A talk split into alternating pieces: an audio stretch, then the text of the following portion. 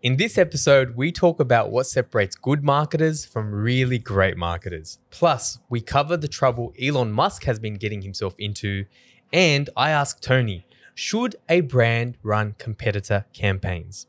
All that and a whole lot more in this episode of Inbound Buzz. Welcome to the Inbound Buzz Podcast, your weekly jolt of all things digital and inbound marketing. Brought to you by redpandas.com.au. Now, for your host and co founder of Red Pandas, Moby Sadiq.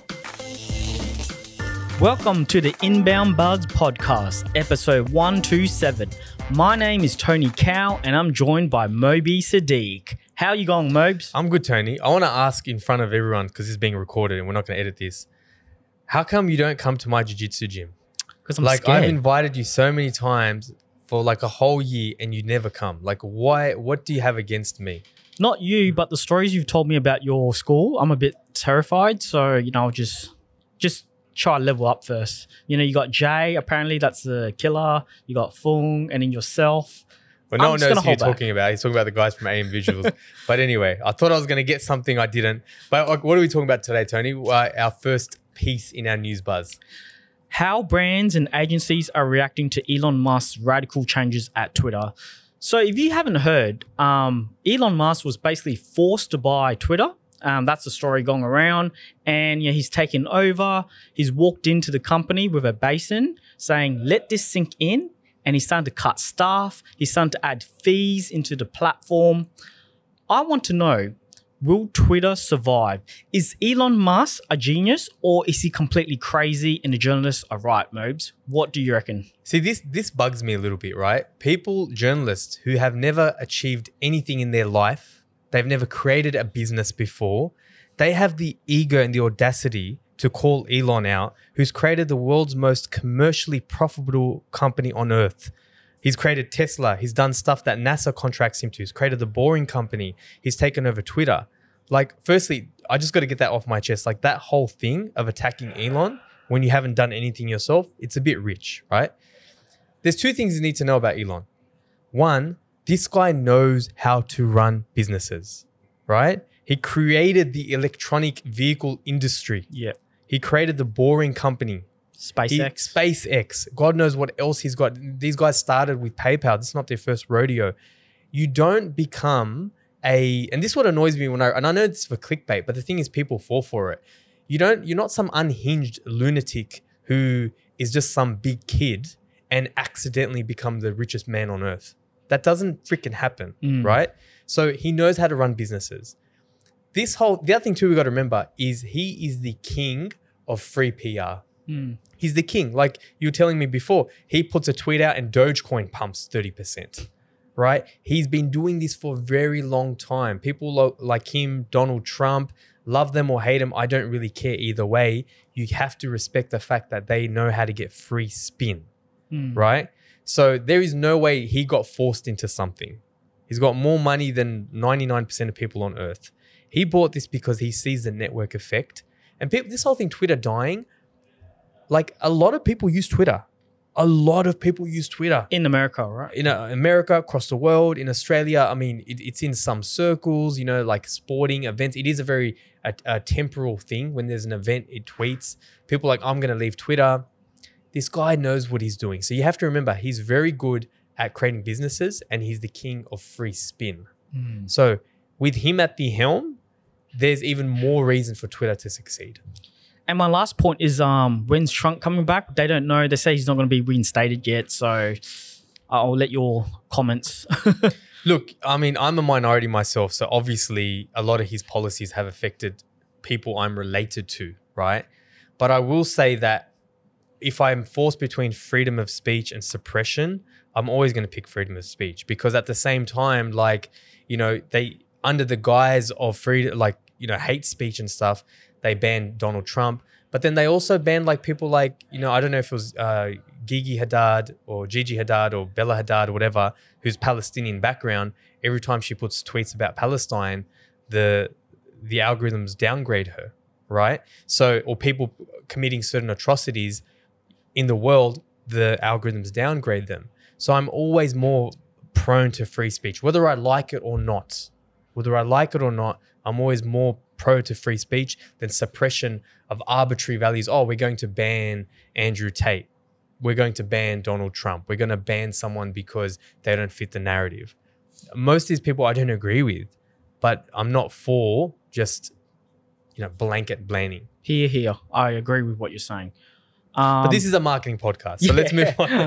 what, what else? What else do we got? Snap partners with Amazon for new AR shopping experience. So like Amazon, they're, they're smart. They know what they're doing. They're partnering with um, Snap, you know, just to get more business, more commercial, you know, like revenue.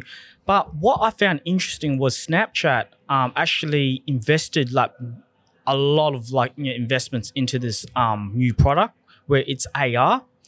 So um, it's basically just like AR is augmented uh, reality, and it allows you, you know, to do stuff where like um, all sorts of different stuff. So you know, like digitally, you can look at um, stuff and work with gadgets and stuff.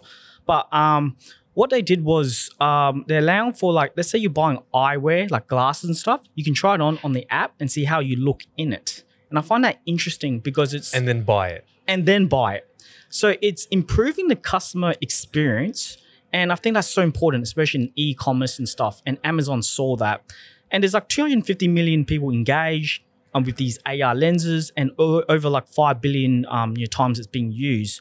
So I find it interesting that e-commerce is starting to change where instead of just looking at an image, in the future, we can try products, we can try things. Maybe not taste, but you know, clothing and stuff like that, it will make it so much better. Just a better user experience. I think it's so smart. It's it's so gonna work. You know, people are ins- impulsive buyers. That's why the BNPL buy now pay later industry skyrocketed. Right? I don't have the money now. Fundamentally, fundamentally and morally, I don't think you should buy something you can't afford, especially if it's an impulse or a mm. luxury good. Just freaking save money, right? What happened to lay-by and you know those things? But anyway, each to their own, right? Fundamentally, we are in this impulse shopping era. So the idea that you can go on Snapchat, see your face on in a pair of Ray Bans, and then buy, crazy man, mm. crazy. Now maybe we don't go crazy with that, but the next generation, Gen Zs and Gen Alphas, man, this is the way of the future. It's very exciting stuff. You know what I'll do, maybe? Ray Bans, I'll just use the app and I'll take a screenshot and I'll upload my profile and I won't buy anything. That's my little trick. right, okay, awesome. All for the gram. Moving on. Best way to use links on LinkedIn. Yeah, this one caught my eye. It's not a, it's not a news article per se, but uh, one of the things that I've always dealt with, and I know a lot of people at Red Pandas and a lot of our clients, how do you post links on LinkedIn? Because first thing you got to know, just to go a step back, most social networks hate you leaving their platform. They will downgrade you when you share a link. So if you just take a link and you drop it into LinkedIn and it does the preview in the image, and you just do a post, LinkedIn by default is not going to show that to its network because it doesn't want them to leave. So what we'll often do is a lot of the you know the Red Pandas podcasters will share our links to our podcast, but we know they're getting downgraded. I know this happens with a lot of clients as well. So what do you do? So anyway, this guy called Luke Matthews, he's a LinkedIn ghostwriter. He calls himself a part-time wizard. He's a, he's a fun guy. He's really cool. He what he did what he did was he did this experiment where he tested um, a bunch of posts. He changed very little copy and he tried putting the link in the comments, the link in the original post, a link an four hours later, and a link an hour later as well. And then he measured the results. So what I found really interesting was he said that adding a link one hour after was best. And he also talks about the fact it's kind of smart because you're not spamming people. Like if you do it a day later or four hours later, like they've just commented and now they get like another comment from you. So um, something to be mindful of. I know I found it useful, so I want to share it with the audience. And thank you to Luke Matthews. Don't you just love it when someone just split tests and they hack the like the system and they just test? I just love Yeah, people like that. and then everyone finds out about it, and then we ruin it as marketers. so true. yeah. The Oh. final one. Final one. Google is getting rid of similar audiences segment. So in August 2023, similar audiences are going no longer to exist. And remind everyone what similar audiences were. So just like lookalike audiences on Facebook, similar audiences where Google used the pixel and your data to build up an audience, similar to um, your audiences relate to your website, you know, conversion, sales, whatever. Whatever is. database you put in, similar to that. Okay. Yep, and it's going. So just a FYI, it's coming up with a new optimized targeting for video, display, discovery, and performance campaigns. And audience expansion. That's more for brand awareness. So just letting you know, if you need more help, please comment. Um, give me, um, send me a PM, and I'm happy to explain, show you on your platform, Mm. whatever it is. I think you meant DM, oh, sorry, but DM? maybe it's PM something. So uh, what's PM for? Private message, no? Or am I out of? private message? Oh. Private message is it? I don't know. Oh, so my bad. no, no, no. You're probably right. No, that's cool. So wow, so like they're getting rid of similar audiences. Like that's crazy. Like, yeah, is this a privacy thing? yeah. Well, it has to do with the uh, pixels and the Google, the cook, the cookies. So I think um, yeah, things are changing as we're Yeah. known. So they're trying something different, I guess. And sometimes when one network does something, another network's not far away. So I wouldn't be completely surprised if Facebook got rid of lookalike audiences too. So, Hmm. you know, it kind of fuels that argument that we talk about all the time invest in earned assets, not rented land. hundred percent. Focus on your database, focus on your own community, that type of thing. And that wraps it up for our news buzz. Our next um, featured buzz segment is what separates a good marketer from a great marketer. I think this is really interesting for two groups of people. One, a lot of our clients right now, and we do a lot of hiring. We're always, always, I mean, I think it was last year, there was more months we were hiring than not hiring, right? So it's either either you're looking for a marketer or you are a marketer yourself and you're curious what actually separates, you know, very good to excellent marketers. Now, the first thing that sort of came up, um, and again, this is something our, our clients struggle with a lot is what do you look for? Do you look for like a generalist marketer or do you look for a specialist marketer? Now, I'm sharing my screen here.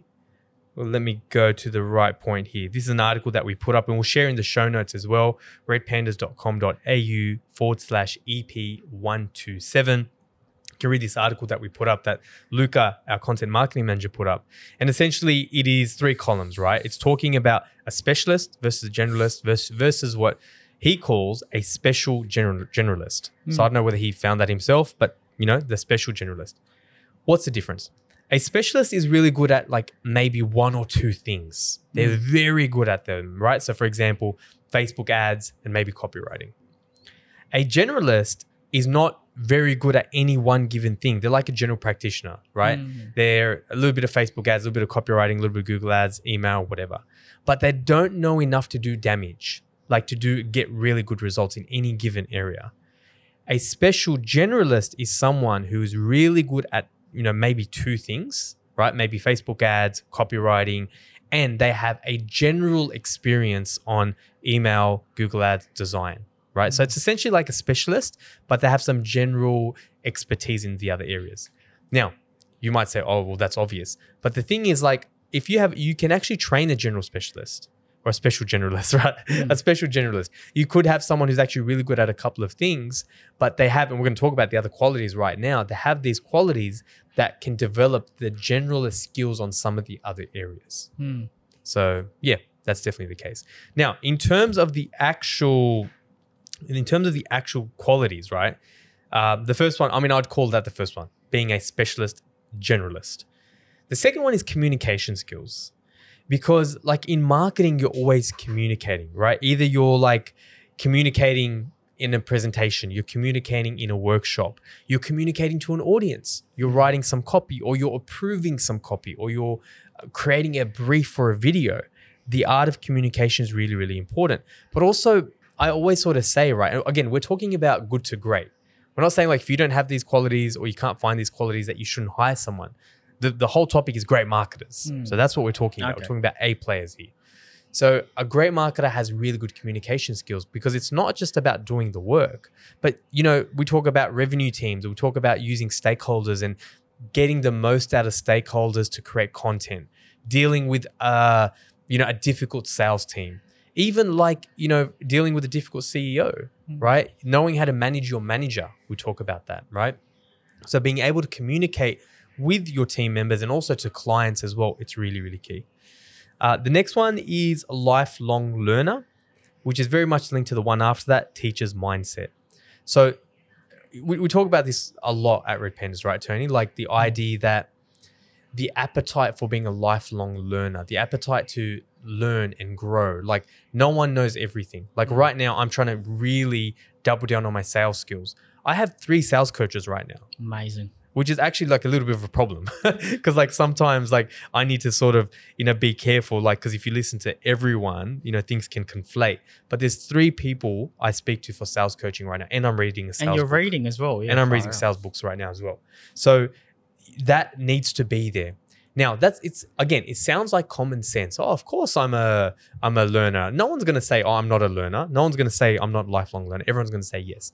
So the devil's in the detail, Tony. I think it's about like asking someone, what's your like learning like? How do you learn?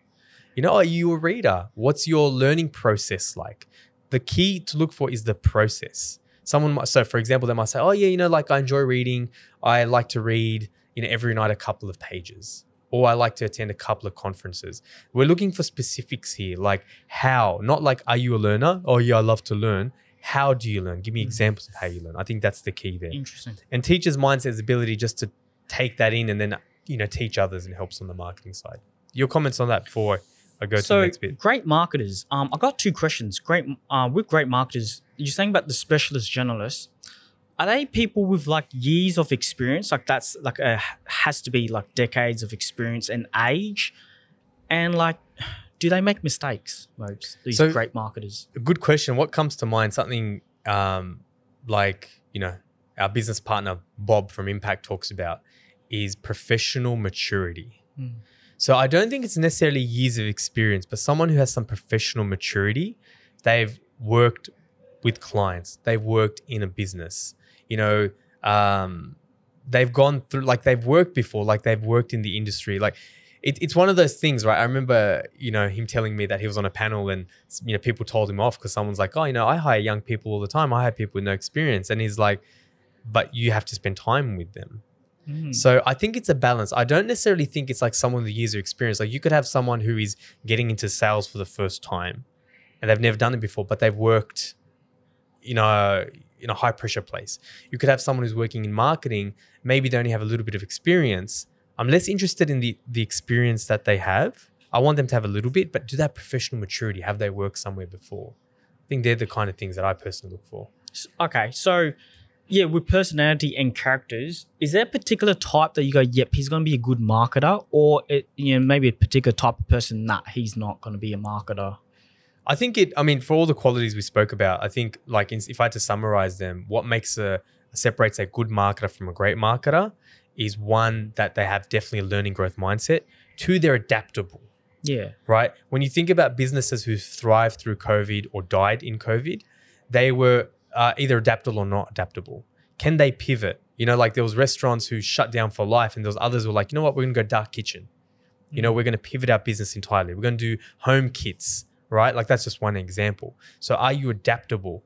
And for me, as someone who interviews a lot of people, I look for that like, how have you adapted to a difficult situation in the past? What did you do?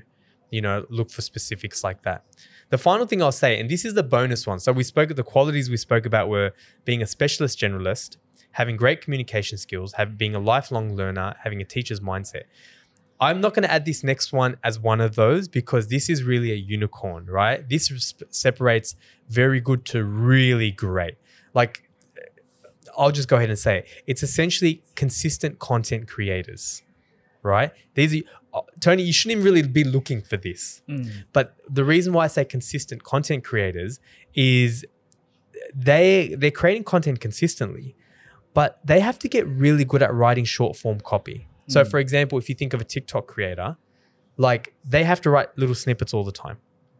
Anyone, it could be a blogger, it could be someone who never even shows their face. It's got nothing to do with that, but they're consistently creating content because they develop this sixth sense of figuring out what makes audience ticks fantastic. what actually people listen to what do they stop to they get really good at listening and crafting messages that actually get exposure and engagement so again it's not like and this is not if you just find someone who's a great content creator and they don't have the other qualities then i'm you know don't hire them right they have to tick all the other boxes but really if i think about what separates someone if you want to be good to great be a content creator, create that muscle. That skill is so transferable. Whether you're writing, you know, video sales letters that you talk about and you do, Mm. whether you're creating scripts, whether you're trying to go on camera, 100%. it is so transferable and it will do your career wonders. I agree, hundred percent. Um, content creation is so important. Building that muscle, isn't it? It's just like getting creative with it. And like it's like comes to our next um section um as we wrap this up. Oh yeah, uh, can we fix it? Moby and Tony, can they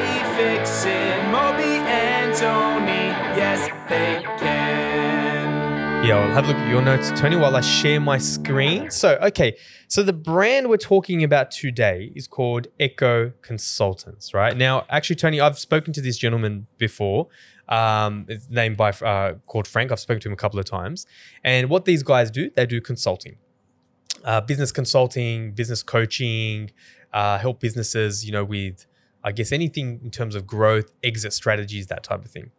Now, these guys are pretty phenomenal. So when I was talking to Frank, what I spoke to him about and what I saw on the website, it's like chalk and cheese. So Frank actually he developed Australia's, I think, Australia's largest uh, IT hardware company that was valued at two hundred eighty million dollars. Damn. Like I almost didn't believe it at first. I'm like, "Whoa, are you serious?" And I checked out their site, and sure enough, it's almost a, a third of a billion dollars, right? Jeez. And when I talk to Frank, he talks about things like these are the factors that make a good client engagement, right? The idea that someone has gone through your shoes, has been in your shoes before, they've had those problems before, you're not alone, that type of thing. So he's got a phenomenal story. But then when I look on his website, right, and Tony, let's look at this one together, I don't see that. So what's the first thing you sort of see, right? We're here, Eco, Eco Consultants, for people who are listening, you know, on, on Spotify or whatever, you can't see it, but we're looking at a website. There's a pipe in the background, remove product, uh, profit leakage. Your first thoughts? I see a leaking water pipe, so I'm thinking maybe it's a plumbing business. That's just me looking at that, Mobes. Um, the headline, like, I, I just don't know what's it about. Like, I'm just looking at the banner images. It's a little bit confusing for me because I don't actually understand the business. Yeah. And the thing is, and if you guys remember, we talk about story brand. We're going to touch on story brand principles just briefly today, but go to episode 122 where we talk about story brand. But the whole point about story brand is to counter the problem that you said. This website is asking the consumer to burn too many calories. And it's not you centric enough. It's not like customer centric enough. We're not connecting a problem to a solution and talking about the before and after state, right? So, what I would recommend a brand like this to do is create a brand script. So, really quickly, what a brand script is, it's on one page and it takes the consumer's problems. It talks about the before state, after state. It forces you to ask yourself a series of questions and what life looks like before and after. And then what we recommend, and we do this with our clients, is we create a one liner. Now, a one liner would solve that problem, what you're talking about, Tony. You go on the website, you the images, okay, the images now we're looking at, or we were looking at a bunch of old people smiling on the beach, great. Now we're looking at some pipes, now we're looking at some graphs, right? It forces you to get your messaging clear so people know your value right away. And it's you centric. It's about the customer. So, no, I mean, not us centric as the business, you centric as a customer. Now, I can't do this now because I, I would need to know the brand script. But an example I would give we're working with a client called Member Jungle and they're an amazing business. They do uh, club and membership software. Okay. And they had, and I won't go into it now to save time, but they had a very generic message on their website, which we uh, uh, which we worked with them and helped them redevelop. So it was something that was quite generic. But their one liner that we developed with them was Member Jungle is everything you need to manage and grow your club under one login, allowing you to get back to enjoying your club. It's about you. It's talking about a problem, a before state. It's talking about an after state. Very quickly, you can see what they do. Member Jungle is everything you need to manage and grow your club. So I'm going to manage my club. I'm going to grow it. I've got one login. So that implies I don't need many systems to get back to enjoying your club. It's really thinking about the consumer. So that's one thing. Um, if we scroll down the page a little bit, key reason why businesses fail. I do like this. I think this is really cool. Normally, something like this, I wouldn't have higher in the hierarchy of a page. I would have the value drivers first. So, for example, a value driver could be, and I- I'm pulling a figure out of my butt here, but it could be businesses on average earn 13% or 15% more profits. Our typical engagements are three or five years, whatever. The point is, the brand script actually forces you. It actually, it's not like genius. It's not rocket science. It asks you questions you already know. It pulls it out on the page. And what are the things they actually give a shit about? And then you take that and then you deploy it to a place like your website. You deploy it into your marketing material, onto your website, that type of thing. I, I love that stuff most because that makes marketing so much easier down the track, right? Like, It ma- a lot of stuff that you talk that you do, Tony, ads, sales letters, uh, video sales letters, emails. You just take your brand script, like, oh, what am I going to talk about today? Let me pull it out of you 100%. So uh, what else? What else? I think the rest of the site is okay. I mean, really, yeah, we got some testimonials here, but I think I would like to see value drivers, like I said before. But the other thing too is when I speak to Frank, he's got such a good story. He's been there. He's done that. You know, even someone like myself, a younger CEO, could benefit from that experience. I don't see it here. I mm. want to see Frank's, you know, and I know this is, you know, Echo Consultants, but I want to see Frank's story here. I want to see his experience a little bit. I want to be comfortable that someone has gone in my shoes before, you know? That's that. The only other thing I would say is the blog. I, I would change that to Learning Center. I think some of the content is okay, but I would have like a pane, like a row where you have content that is evergreen that never really changes. Mm. And it is bottom of funnel. So, you know, we don't need content around working, you know, productivity on remote working. Is that useful to the audience? Yeah, maybe, but we're not in the business of being friend zoned. We're here to make money, right? So what what are those commercial articles? So for example, it might be, you know, um, how to select a consultant, right? That could be in that featured row. You could have what you can expect from working with, uh, and I, hope I'm saying it right, by the way, Echo Consultants. What you can expect of working with Echo. Are you a right fit for Echo? Mm. So you could have these three or four that are in the top pane and they're featured articles and they're always there if you go there. And then I guess from the rest of the stuff, I do a lot of big five type of content, right? The so the big five for anyone who hasn't uh, listened to the podcast before, there are five types of content that people, when they're ready to pull out their wallets and make a buying decision, we look for best versus prices, reviews, and problems. So, for example, problems with consultants, the price of a consultant, and then give them a range. So, I mean, I think we'll probably leave it at that because we've got to move on to the next segment. But I think um, story brand principles, they ask you answer, making it more customer centric, using images that actually are related to what they do or a positive state. There's some of the things that come top of mind first. Fantastic. I love that stuff. All right, cool. So the next segment, the next segment we've got is Tony's tip. It's been a while since we've done. I mean, you're always dropping tips in all the episodes, but specifically Tony's tip, right? And the question I have for you today, Tony, is, and we get this a lot. Should I run competitor campaigns? And maybe if you can start with what a competitor campaign is, Yeah. and then get into you know what you think. So yeah, we run um, we do run a lot of these competitive campaigns. And what it is, let's say specifically on Google Ads, is we'll run a campaign where we're bidding on a brand's um, name. So, for example, Red Pandas, we might potentially be, you know, like bidding on Red Pandas or you know, Red Pandas Digital Marketing Agency, just to get more, uh, you know, Uh, if we weren't red pandas, like we're obviously Yeah. red pandas. So Oh, an yeah, example sorry. might be say we're bidding on blue pandas or ABC marketing, right? yeah. We bid on that term. Yeah. So um it's you know it's a good strategy to use, but um it's when and you know like you know to use it for your funnel or to you know your marketing strategies. Well, I got some pros and I got some cons and you know when to use it. So some of the pros of doing a brand um competitive Competitor. to a campaign is um the pros are it's cheaper clicks, right? So you know because of you know, demand supply, a lot of these brand names are a lot cheaper. You know we're, we're not talking like Amazon stuff. We're talking like you know smaller brands or your local brands. That you will get cheaper clicks. Also, um, your brand awareness. You know, it's about getting more brand um, awareness. You know, like if someone's finding um, looking for ABC marketing, Red Pandas can come on. We'll get a little bit more brand awareness. So you know that helps. It's very beneficial. And also, you know, like if you're seeing the similar products, you know, like digital marketing or you know paid ads, and you want to be there, I think that's a good time to, um, you know, that's a pro. Sorry.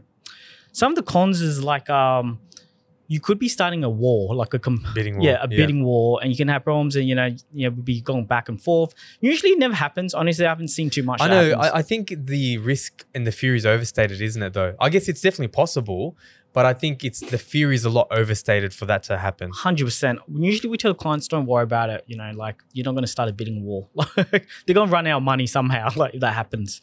Um, lower click through rates. Um, usually, you know, because if someone's looking for a brand, for example, if you know Google Pixel, the phone, you know, um, starts bidding on Apple phone, iPhones, well, you know, the click through rate's gonna be a lot lower, right? Because you know, you got um, consumers who are just loyal to Mm. you know Apple. It's not gonna buy a Google phone. Let's be honest. Like, so you gotta um, be careful of those um, situations. And also, yeah, just like the loyal, um, the loyal um, customers, and you know, you know that tribal, you know, customers who just loves that brand. You know, you're not going to win much from that. Like that's the problem. Yeah. Yeah. So you're not gonna definitely not gonna win from bigger brands and that type of thing. Mm. Absolutely. When to bid and when to use competitive, um, you know, marketing, um, you know, bids on Google Ads is um, I don't recommend doing it on the early stages of you know your advertising because you know it's better to go for high intent keywords, go for keywords that you know you can get more value out of. It's more of a scaling perspective where you, you've capped it, you know, your cold, um, you know, your high intent keywords, you've used it, you max out all your resources. Okay, let's scale. Let's look for more traffic. Let's look for you know more you know revenue. Then you might look at that. You know that's what we do. Always, in, it's the last one of the last steps that we look into. Um, also, like your brand, your competitors has have like some search volume. There's no point bidding on an ABC digital marketing you know campaign where they only got two searches. It's wasting your time. You know, let's focus elsewhere. And also, I think uh, lucky last is like um, you should do your research on your competitive like brand. So like, there's no point bidding on Amazon, right? Because you're not going to beat Amazon but maybe you can bid on like a smaller company that's similar to you, but you got a competitive edge, right? You can go, hey man, we sell something a little bit cheaper or a little bit better or faster. That would work a lot better. Yeah.